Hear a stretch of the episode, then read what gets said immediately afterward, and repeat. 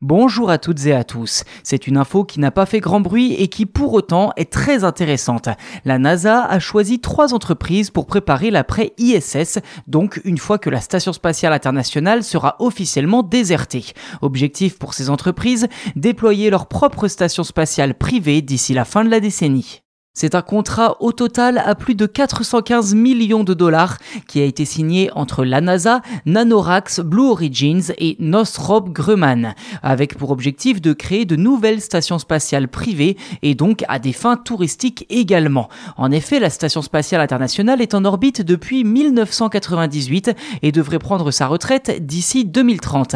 L'équipement n'est plus une priorité pour la NASA qui se concentre désormais sur des vols habités vers la Lune et Mars. Ceci dit, elle souhaite tout de même garder un endroit où mener des expériences scientifiques et où envoyer des astronautes, mais pas par ses propres moyens, d'où l'idée de faire appel à des compagnies privées. Dans un communiqué, la NASA indique que 3 d'entre elles ont été choisies avec l'objectif, je cite, de permettre une économie commerciale robuste dirigée par les Américains en orbite terrestre basse. Fin de citation.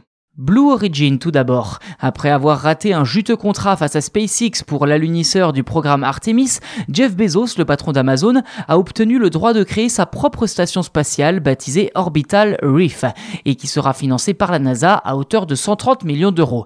Il s'agira, je cite, d'un parc d'affaires à usage mixte où astronautes et chercheurs côtoieront touristes et hommes d'affaires. Blue Origin promet que l'architecture de la station sera, je cite, à nouveau centrée sur l'homme avec des services et des équipements de classe mondiale qui seront inspirants, pratiques et sûrs. Fin de citation.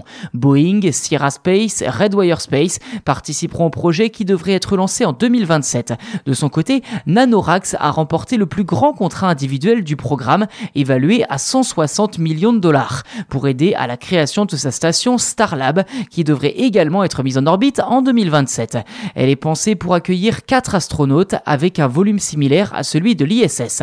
Enfin, le géant du secteur, Northrop Grumman, a obtenu un contrat de 125,6 millions $ pour une station modulable où l'ajout de nouveaux éléments sera possible. Objectif, science, expérimentation industrielle et tourisme.